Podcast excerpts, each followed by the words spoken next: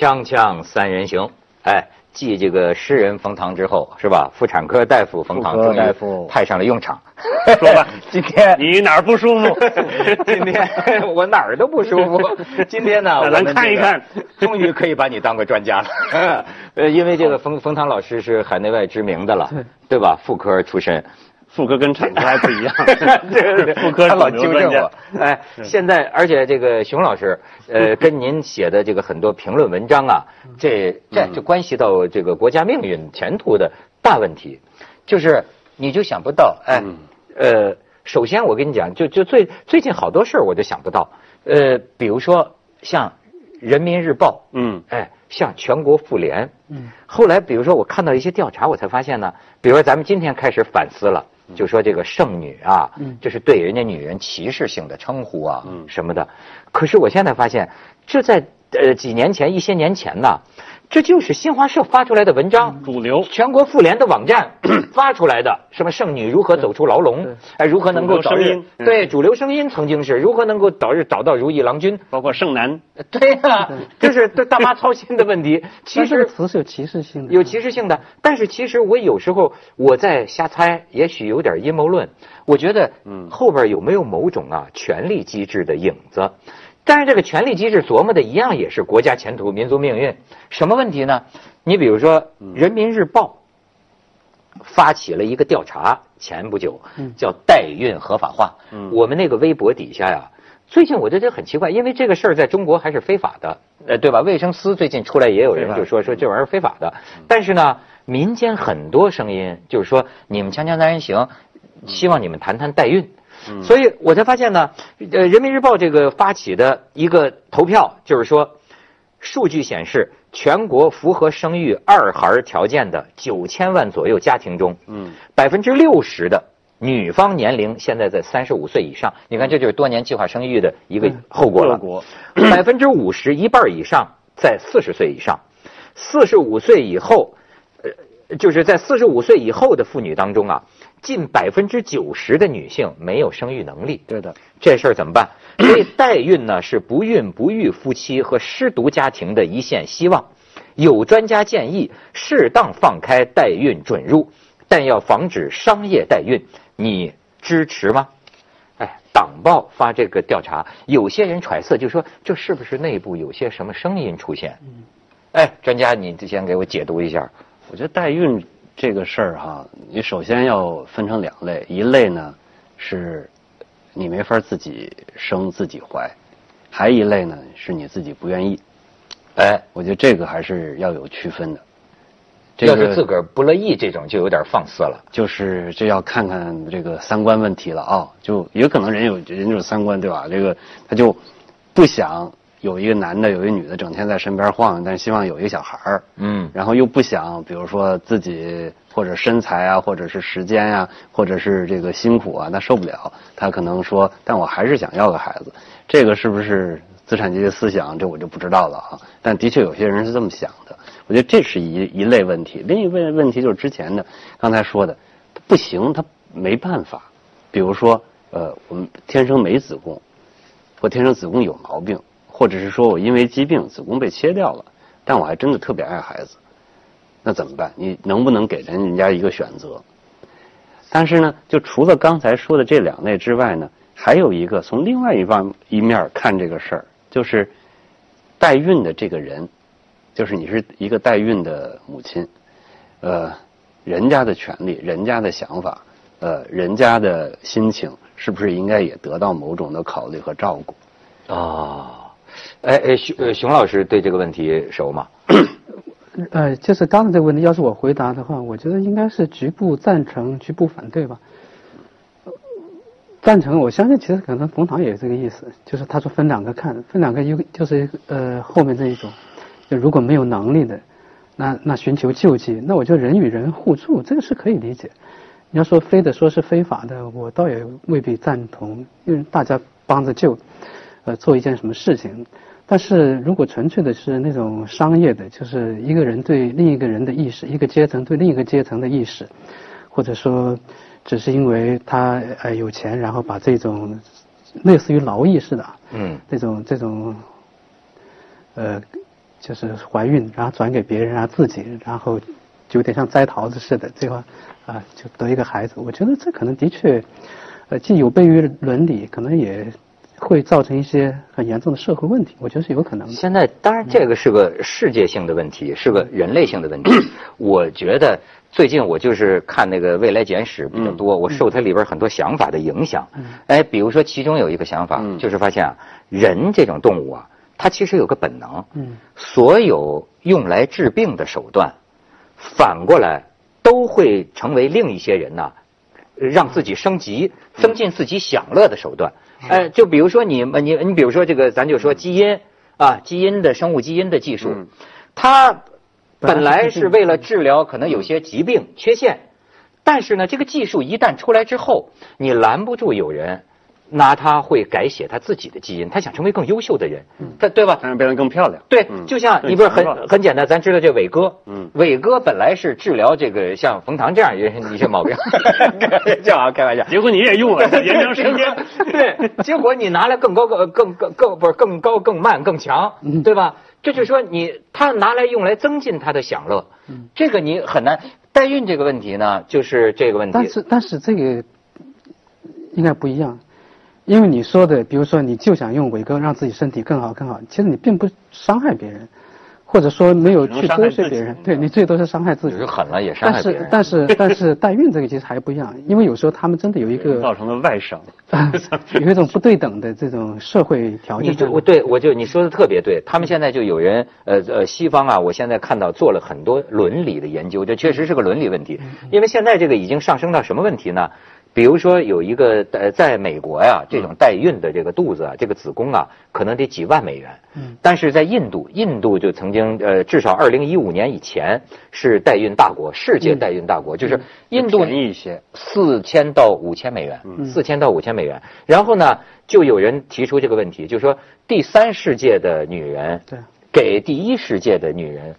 这这这是一种剥夺，就他把我我不光是第一、第三世界，就同一个国家，它也会有这样的问题。穷人啊，第三阶层的，对对，低低呃低阶层的，哎，把自己当成个工具。对。但是你看，非常有意思了，就是啊，这个研究发现呢，嗯，这个中介机构，国际这个中介机构跟印度这边啊，他采取的是一种什么方法呢？他采取的是把它道德化。首先，通过网站，通过他的宣传媒介啊，呃，第一个是实现这个控制和隔离，呃，但是呢，他把它说成是什么呢？女人之间爱的互助，对，他把它描写成，你看，哎，就是呃一个呃没有生育能力的一个西方人，那么又有一个有这个旺盛生育能力的一个印度的女性，嗯，他把他的爱，他就说感同身受没有孩子的苦，然后他把他的爱。给了他，而与此同时呢，这个印度的这个妇女呢，哎，她得到了钱，然后呢，使得她的孩子有了更多的奶粉，有了更卫生的条件，创造一个 win-win。对他写成了个小说，你明白吗？他他他把他不错，这是这是非常温馨的一面，互助，对互助。哎，但是另一方面也其实也有竞争啊，或者说有这个甚至是压迫呀。接着说两点，沿着这个裴云说的，我觉得一个呢。就这个代孕母亲在这个怀胎十个月呢，对这个孩子呢多多少少会产生很多的个人体验感受，哎哎，这避免不了的，对吧？你别说这个呃这么一个小孩了，你哪怕你长一个良性肿瘤，瞧瞧啊，长一良性肿瘤，你长两年，长个五个月，你其实可能对他，哪怕你有一个痔疮呢，你可能都会有点感觉。那是你吧？我 我就说了，这肯定是你嘛，十男九痔嘛。我对口疮可能有点感觉，对痔疮没有。可能用的用的用的部位不不不是，冯哥，你你确实是专家。我先插一句，我问你一个真的我弄不明白的问题啊，就是到底呃这个孩子啊，最后像谁？是真的仅仅取决于精子和卵子，还是跟肚子？因为我还听到过，我听到有些说法说。从小一直跟保姆睡觉的，从生下来就跟保姆睡觉的，都能长得像保姆。嗯，但我不知道这是不是科学。它是这样的，如果严格看这个物理的长相，就说脸呀、骨骼呀、肌肉啊等等身材啊，其实是基因决定的。对，这个没有什么太多可争议的。但是，人是一个很复杂的生物。对，学习。比如说他呃，在这个呃怀胎十月这个小环境、子宫的小环境里边。他能跟母体产生什么样的互动互动，什么样的精神和半精神、意识和潜意识的这些交流，不知道这个没有定论。另外呢，他生出来，他平常有保姆，就跟他如果保姆说英文的，他可能就跟着保姆说英文。这表保姆呢爱乐，他可能也就爱乐，对吧？我觉得他有很人有很强的学习能力、接受能力。所以，到底这个怀胎十个月对这个孩子有什么样的影响，我们不完全知道。哦，但转回来哈，我想补充的第二点呢，就是作为一个女性，她如果从头到尾，如果说是可怀的状态啊，而不是说她有。疾病啊，等等各种其他原因，呃，其实不见得像很多人想象的这么差。其实人有时候受一点苦，有些麻烦，有些累赘，有可能呢会造成你整个的体验会是更好的，而不是说拿过来这孩子，比如说拿过孩子已经这么大了，别人已经四十多了，有什么意思呢？对吧？这个有可能你从第一天怀进来，甚至吧，对啊，有之前还有激情四射那一晚。然后一直到最后呱呱落地了，然后再长大。其实这种完整的过程呢，呃，有可能呃不是一个特别差的体验，甚至有可能会比局部体验还会更好，就不能太怕麻烦。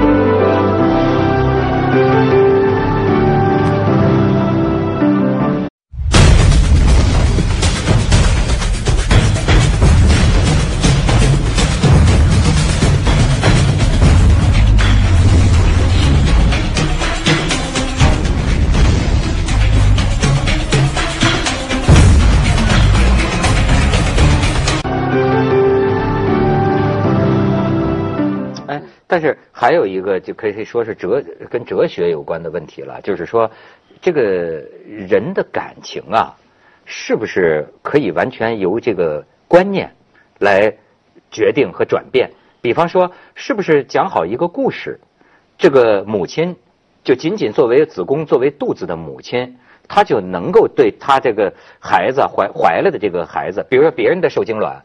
好，我怀胎十月。嗯，过去咱们认为，就像你说的，怀胎十月，他对他有感情啊。那一生下来，马上就母子母女分离，终生不能再见，似乎这是很残忍、撕心裂肺的。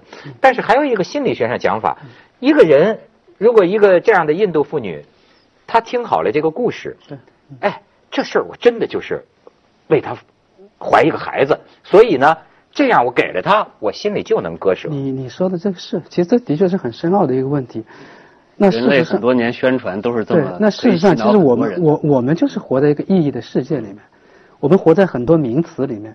就假如世界上没有母亲这个词，那我们可能看很多事情都很简单。没有母亲，没有父亲这个词。比如说，在那个原始社会，对吧？但是我们现在生活在这样的一个环境，它是有母亲这个词。那 人的感情也是在这慢慢的培养，但有的人有有的人也讲，他有这个有是这个血脉上的父母，就是血缘上的母亲，另外还有一个是，呃，那叫什么？就是住房社会 社会学不是不是，就是说代孕的代孕的代孕的那个叫什么母亲？就是两种，如果是代孕生下来，那就那法律上如果要规定他那个代孕的是不是也可以算他母亲呢？那是这是需要考虑的一个问题。那假如呃这个也作为一个。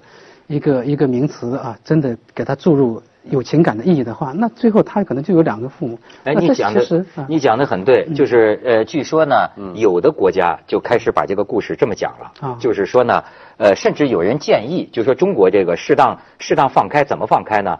就是因为这里边很多纠纷矛盾呢，容易导致很多骗局啊。他说，那我们把它定位成怀孕的才算母亲。嗯。就是甚至你受精卵都不算，嗯，怀的算。如果你把它定位成这样之后呢，事情会清晰。那么就是说，你让他给你怀孩子这种行为，就可以办领养手续，嗯，就等于他是母亲，嗯，但是呢，你们之间呢就算是领养关系，但实际上也许是你的来自你的这个受精卵，所以确实有人提这个建议。这个可能还不太一样，领养呢实际上是。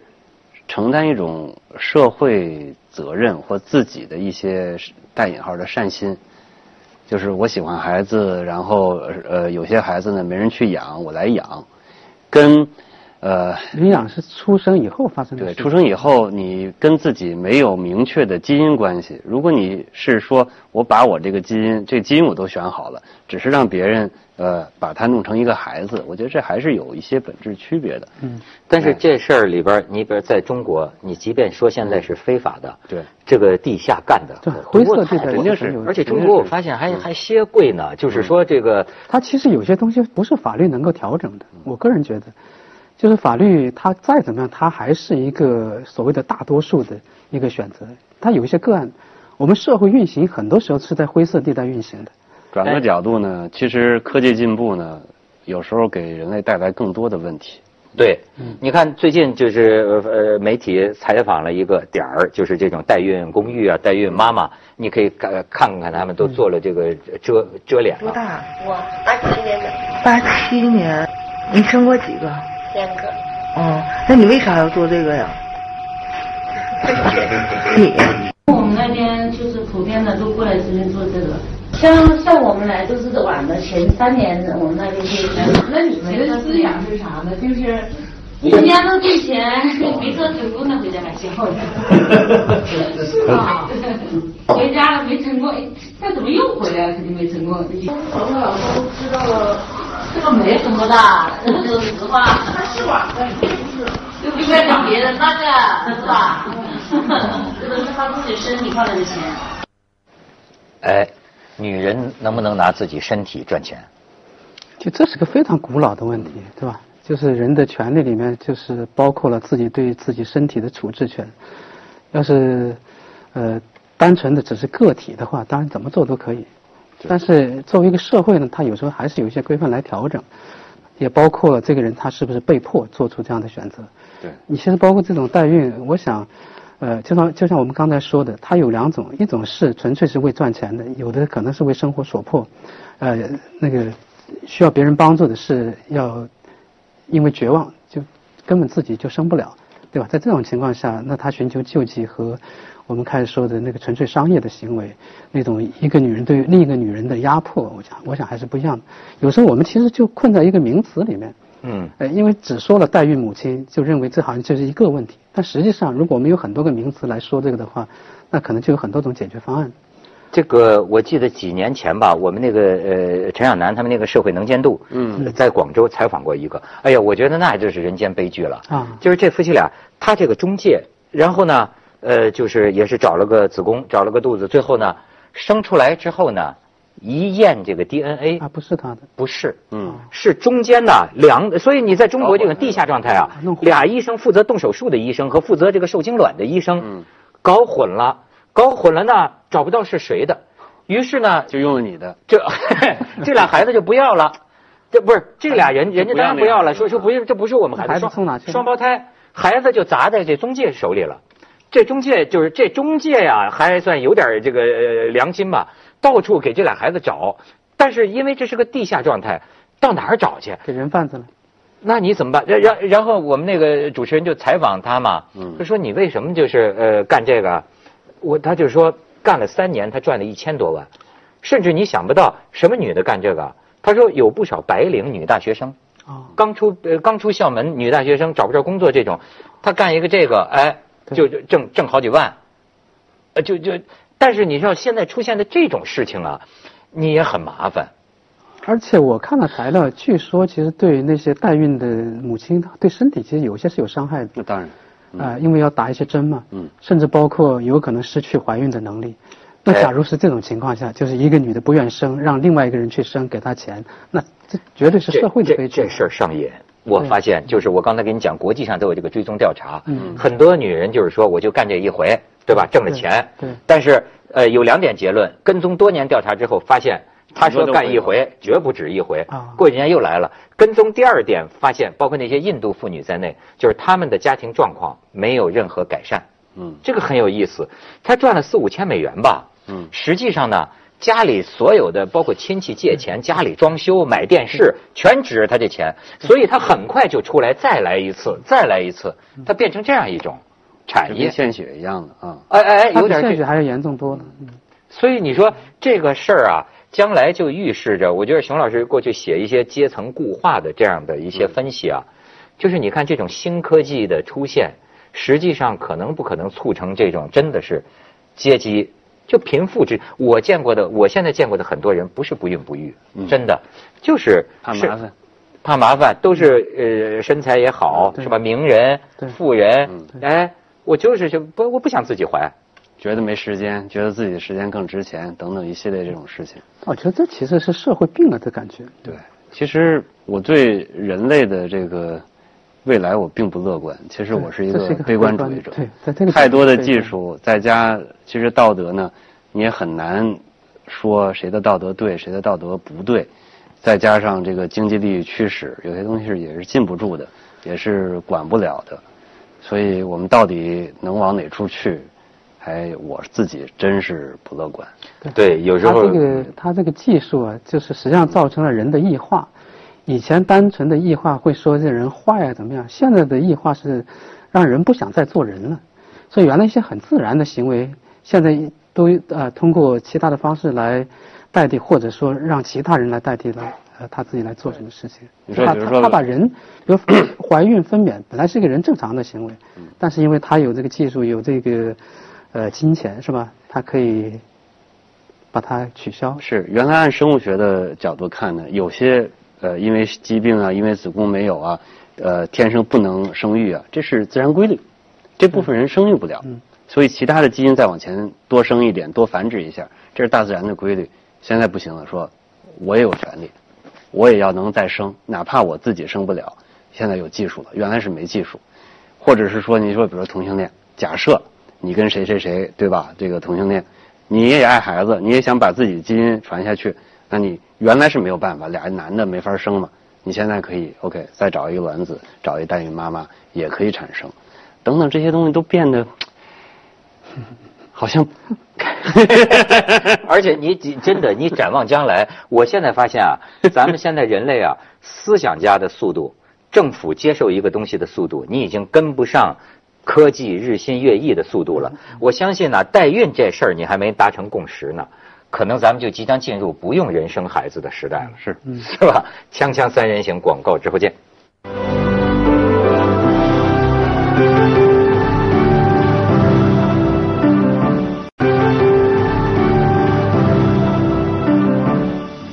所以我们过去想的这个人格这种东西，人不是工具，其实也像是一个人虚拟出来的一个词，就像你说的一个一个观念。